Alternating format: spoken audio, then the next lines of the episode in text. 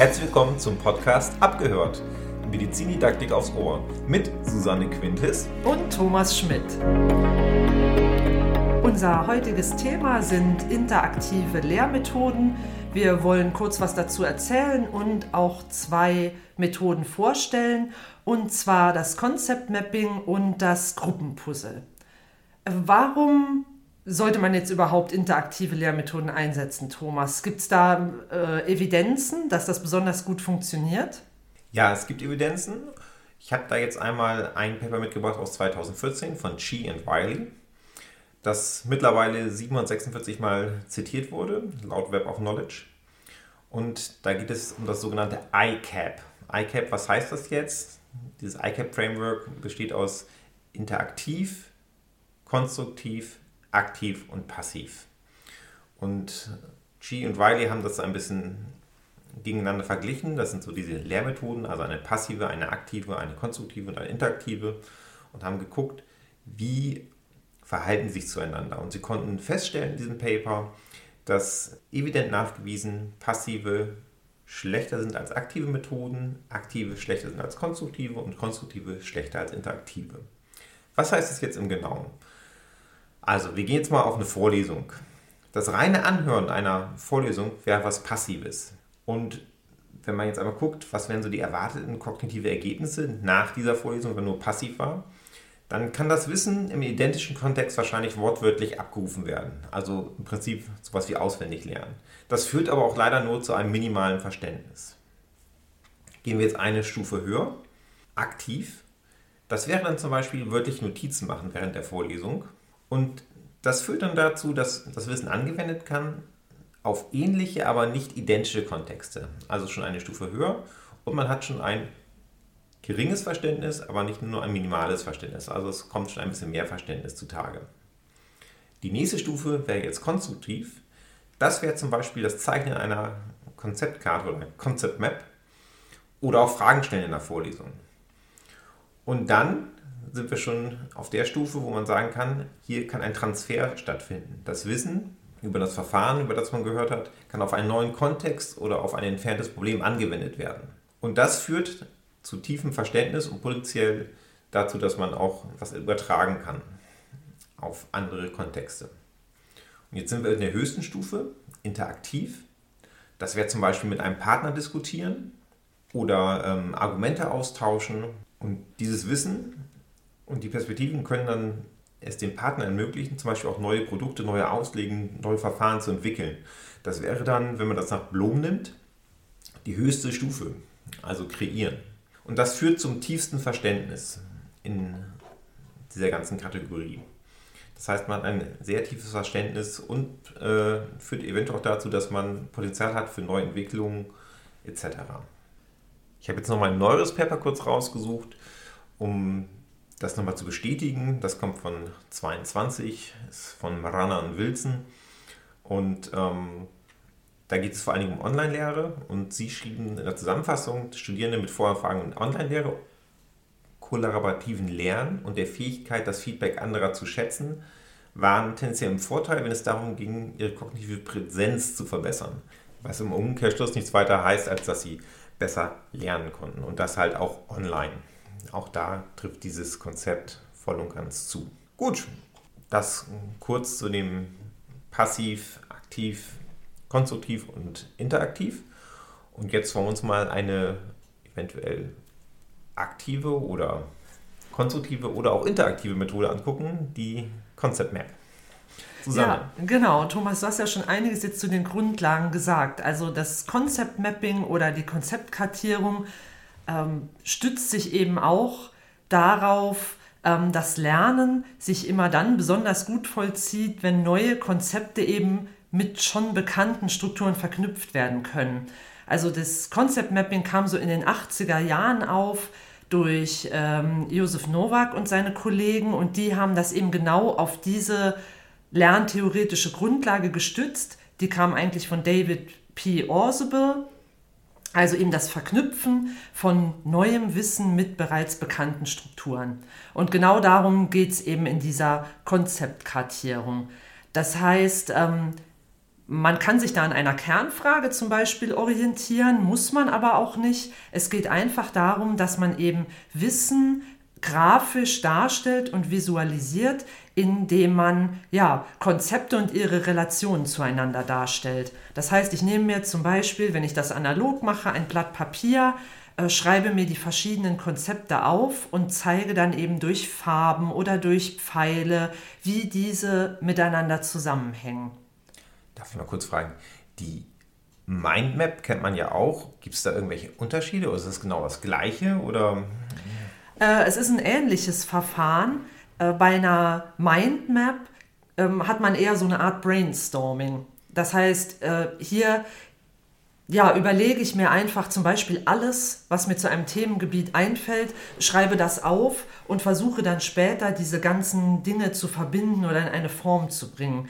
Die Concept Map ist strukturierter als die Mind Map. Also sie verfolgt äh, ein anderes Ziel, sie ist auf eine bestimmte äh, Verwendung oder wie gesagt auf eine bestimmte Kernfrage hin mehr fokussiert. Ah, okay. Ähm, genau.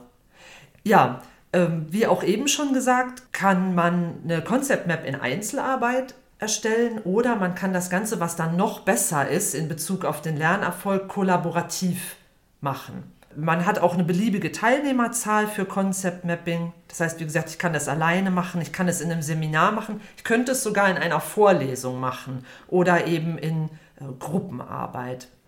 Jetzt mal zur Vorlesung. Wo würdest du es da einsetzen in der Vorlesung? In der Vorlesung könnte man es einerseits dafür verwenden, das Vorwissen der Studierenden abzufragen, dass ich mir also versuche, einen Eindruck zu verschaffen, ähm, ja, wie viel wissen denn Studierende überhaupt schon zu dem Thema, über das ich jetzt referieren will. Das heißt, äh, ich könnte Gruppen bilden in der Vorlesung und die könnten ähm, Concept Maps entwerfen zu einem bestimmten Thema. Die könnte ich dann erstmal sammeln und mir anschauen, aha, äh, was wissen die Studierenden schon? Das wäre eine Möglichkeit. Ich könnte aber auch selbst als Lehrende oder Lehrender eine Concept Map erstellen ähm, und diese als so eine Art Experten-Map zur Verfügung stellen, um schon mal einen Überblick über das Themengebiet zu geben und vielleicht auch, damit die Studierenden schon mal sehen können, aha, das weiß ich schon, da habe ich noch Fragen, da könnte ich anknüpfen oder das würde mich besonders interessieren. Also als eine Art Unterrichtsverlauf sozusagen. Ja, genau. Beziehungsweise um schon mal eine Auseinandersetzung mit dem Lernstoff ähm, anzuregen unter den Studierenden, bevor ich überhaupt wirklich dann tiefer ins Thema einsteige. Okay. Ich könnte mir jetzt auch sehr gut vorstellen, äh, als Zusammenfassung am Ende der Stunde. Ja, das, das stimmt. Das ist auch sehr gut. Da könnte man dann nämlich auch ähm, falsche Konzepte nochmal aufdecken und nochmal sehen, oh, wurde etwas vielleicht nicht richtig verstanden. Und außerdem hätte man natürlich damit ja eine perfekte Zusammenfassung zum Lernen auch. Weil da eben nicht nur Wissen steht, sondern auch, wie es miteinander zusammenhängt. Wenn man es ganz toll machen will, könnte man ja sozusagen auch die Concept Map, falls man eine Tafel noch übrig hat, in Anführungsstrichen, äh, während der Vorlesung zum Beispiel ja lang nach und nach konstruieren, wenn es äh, Fakten gibt, die man nach und nach machen könnte. Ja, genau, das wäre auch super. Das ist nämlich auch eben genau das Hauptziel vom Concept Mapping. Äh, Wissen strukturieren und darstellen und damit auch die Komplexität von Wissen reduzieren und eine ganz stabile, klar organisierte Struktur aufbauen, was eben beim Lernen sehr hilft. Das heißt, in diesem Prozess der Concept Map Erstellung verankern sich diese Strukturen und ähm, es ergibt sich nochmal Gelegenheit zu reflektieren, zu überprüfen, was habe ich noch nicht gewusst, äh, wo habe ich noch Vertiefungsbedarf. Also dabei hilft dieses Verfahren eben sehr gut und regt auch zum Weiterdenken an. Jetzt habe ich noch eine Frage. Ist das denn überhaupt evident, diese Concept Map? Ich meine, viele didaktische Methoden, das ist ja ganz oft so, die werden einem beigebracht. Auch ich habe sehr viele Methoden äh, gelernt während meiner hochschuldidaktischen mhm. Zeit, wo ich das noch gelernt habe. Und oft habe ich mich gefragt, gibt es dafür eigentlich Evidenzen? Ja, die gibt es, aber das ist tatsächlich nicht so einfach, habe ich jetzt bei der Recherche auch nochmal festgestellt. Also es gibt relativ viele Publikationen so in den Jahren 2005 bis 2010 und diese Studien sind nicht immer leicht vergleichbar, weil sie ganz unterschiedliche Methodik teilweise anwenden. Es gibt aber einige Metastudien, die eben das Feld äh, ganz gut zusammenfassen Und eine der letzten aus dem Jahr 2018 von Schröder et al., die fand ich ganz interessant. Die ging nämlich auch genau darauf ein, warum es so schwierig ist, das Thema richtig wissenschaftlich ähm, ja, belastbar zu untersuchen. Die äh, sagen ganz klar, ähm, dass alle Studien einen positiven Einfluss des Concept Mappings zeigen und dass das wahrscheinlich eben genau darauf basiert, dass es eine aktive oder aktivierende Lernmethode ist. Sie sagen aber auch, dass es immer darauf ankommt, womit ich das vergleiche. Das, da kommen wir dann wieder zum ICAP zurück. Wenn ich natürlich Studierende, die einer Vorlesung zugehört haben, vergleiche mit Studierenden, die eine Concept Map selbst konstruiert haben, dann ist der positive Effekt des Concept Mappings immens. Weil ich ja eben die passivste Methode mit einer sehr aktiven vergleiche. Mit einer konstruktiven sogar. Ja, genau. genau. Und ähm, die haben nun in dieser Publikation versucht, das so ein bisschen ähm, stringenter zu machen, sage ich mal, indem sie Studierende Texte haben konstruieren lassen, sozusagen im Vergleich zu einer Concept Map. Und selbst da war noch ein kleiner Vorteil zu detektieren des Concept Mappings. Einfach weil hier, wie gesagt, nochmal das Wissen in Relation zueinander gesetzt wird und nicht einfach in Textform dargestellt wird. Also es gibt einen positiven Einfluss, kann man zusammenfassend sagen. Ähm, Concept Mapping ist eine sehr effektive Lernstrategie und ähm, wahrscheinlich kommt das daher, ähm, dass ganz bestimmte kognitive Prozesse eben hierbei aktiviert und abgerufen werden. Das wird immer wieder als Hypothese dargestellt, aber das müsste eigentlich nochmal wissenschaftlich äh, genauer untersucht werden. Zu dem Schluss kommen die auch hier in ihrer Studie. Naja, wenn es mal Ski einordnet, wäre es ja auch sehr logisch. Man erstellt etwas, also man ist auf jeden Fall schon mal äh, konstruktiv und wenn man das mit anderen macht, sogar noch interaktiv. Insofern müsste es auf jeden Fall einen positiven Effekt aufs Lernen haben. Ja, und ganz konkret ähm, habe ich ja eben kurz schon mal gesagt, wie man das überhaupt einsetzen könnte. Man kann das natürlich ganz oldschool analog machen. Das heißt, jeder nimmt sich äh, Stift und Papier und zeichnet da eine Concept Map auf. Oder man könnte es ja, einfach mit Post-its machen und mit einem Flipchart. Aber es gibt natürlich inzwischen auch viele digitale Möglichkeiten, Concept Maps zu erstellen. Das hat den Vorteil, dass man die überall jederzeit abrufen kann und dass man auch kollaborativ hier sehr gut miteinander arbeiten kann, indem man eben einfach äh, ja, gemeinsam an einer Concept Map digital arbeitet. Und dafür möchte ich vielleicht äh, zwei Tools heute erwähnen. Eins äh, davon wäre MindMeister. Da ähm, kann man eben einfach online äh, Maps erstellen. Man hat verschiedene Möglichkeiten, diese zu gestalten und es ist relativ intuitiv. Der Nachteil ist hier, dass man in der kostenlosen Version die Maps nicht als Bilddatei oder als PDF abspeichern kann. Das heißt, ich habe dann nur ein reines Textformat, das hilft mir nicht so viel weiter und ich muss mir das quasi äh, abfotografieren, wenn ich wirklich die eigentliche Map haben möchte. Aber eben, man kann trotzdem kollaborativ daran arbeiten und es so kostenfrei verwenden, direkt im Browser. Ein zweites Tool wäre Miro. Das kennen vielleicht einige schon aus anderen Zusammenhängen. Das ist ja sowieso ein sehr kollaboratives Tool. Also man kann hier sogenannte Miro-Boards erstellen, wo man alle möglichen Arten von Informationen visualisieren kann und gemeinsam daran arbeiten kann. Und hier gibt es eben auch die Unterfunktion Mindmap heißt die hier, wo man dann ganz viele Optionen hat, Concept Maps zu gestalten und auch sehr intuitiv einfach immer neue äh, ja, Zweige oder Äste, wie auch immer man es nennen will, hinzufügen kann. Das sind also zwei Möglichkeiten, die sich hier anbieten, zwei Tools und die werden wir auch hier unter dem Podcast natürlich verlinken zur Nutzung. Ja, ich glaube, zu den Concept Maps habe ich jetzt soweit alles gesagt. Aber wir haben ja noch eine zweite interaktive Methode mitgebracht, Thomas. Ja, genau, die sogenannte Jigsaw Method oder im Deutschen Gruppenpuzzle. Ich erkläre mal ganz kurz, was ist das überhaupt, falls das jemand nicht kennt. Also zunächst werden sogenannte Stammgruppen gebildet, Gruppe 1, 2 und 3 zum Beispiel. Und die Teilnehmer dieser Gruppen haben jetzt zum Beispiel Thema A, B und C. Jede Stammgruppe benennt dann zu jedem Thema äh, einen Experten. Dann lösen sich diese Stammgruppen auf und es werden neue Gruppen, sogenannte Expertengruppen, gebildet zu jedem Thema. Und aus jeder Stammgruppe kommt dann zu Thema A ein Teilnehmer, dass wir A1, A2, A3 haben und mit B1, B2, B3 geht es dann weiter.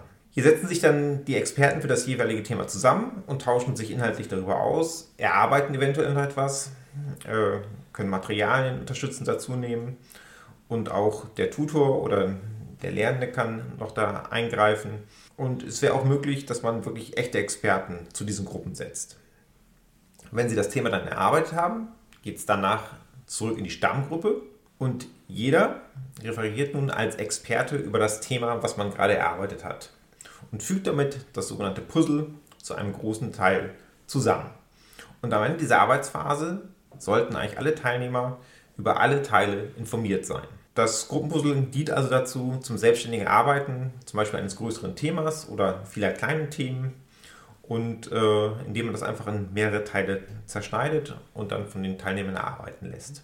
Das ist jetzt hauptsächlich für Seminare geeignet, Thomas, oder? Tatsächlich ist es für Seminare vorwiegend geeignet und auch da nur in der Arbeitsphase, also zum Erarbeiten von Wissen.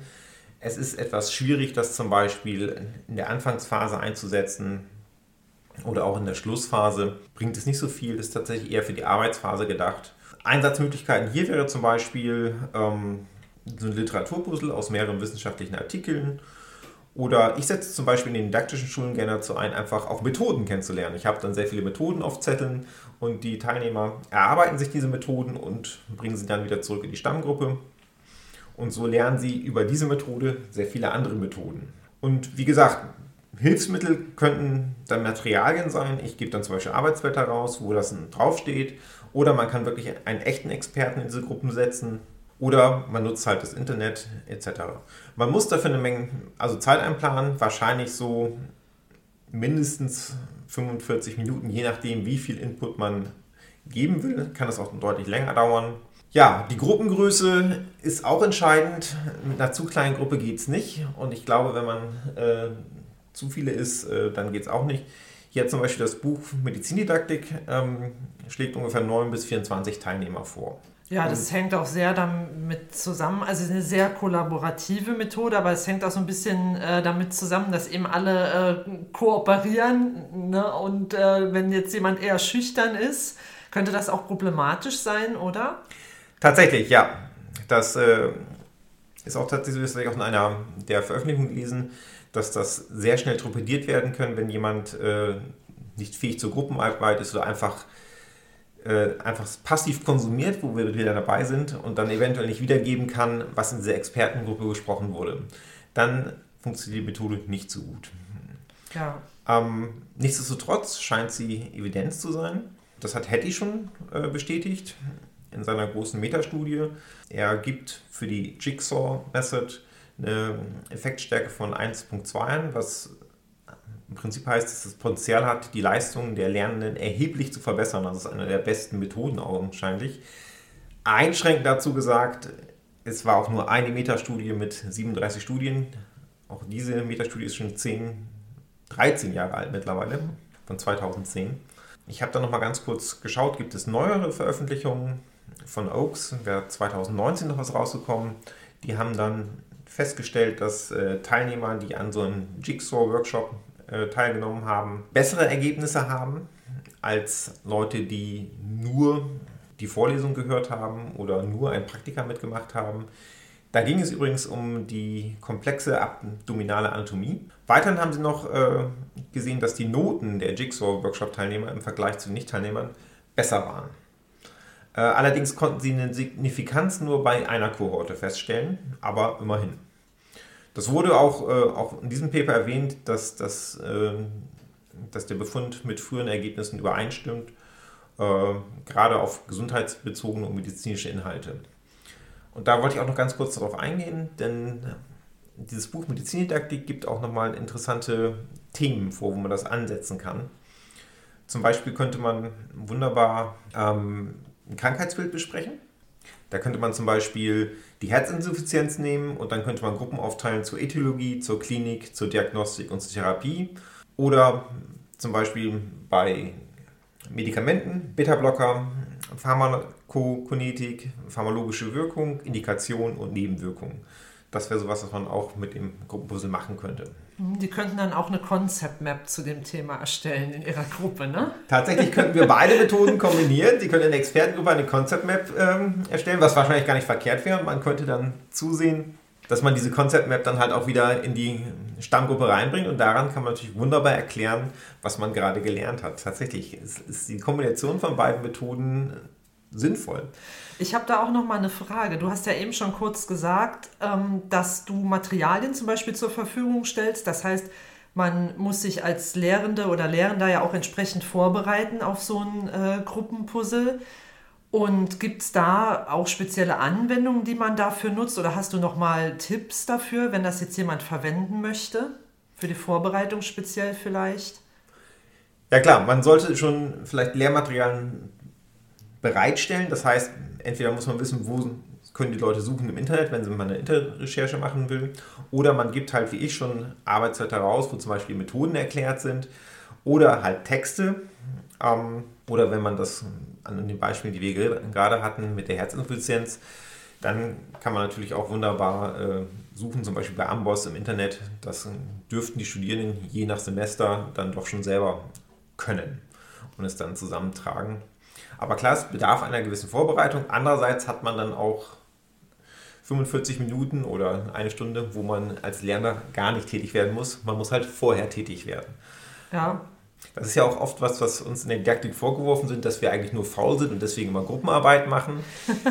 Aber nur so ein stimmt nicht so ganz, da man ja vorher die Arbeit hat und später dann äh, eben dann etwas weniger in Anführungsstrichen, obwohl weniger kann man auch nicht sagen, denn man geht dann eigentlich mal von Gruppe zu Gruppe und guckt, was tun die, gibt es da Probleme und ist ja auch ständig ansprechbar, falls irgendwo ein Problem auftaucht, das die Lernenden alleine nicht lösen können. Ja, und auch die Nachbesprechung und Feedback ähm, sind ja auch aufwendiger, würde ich jetzt mal sagen.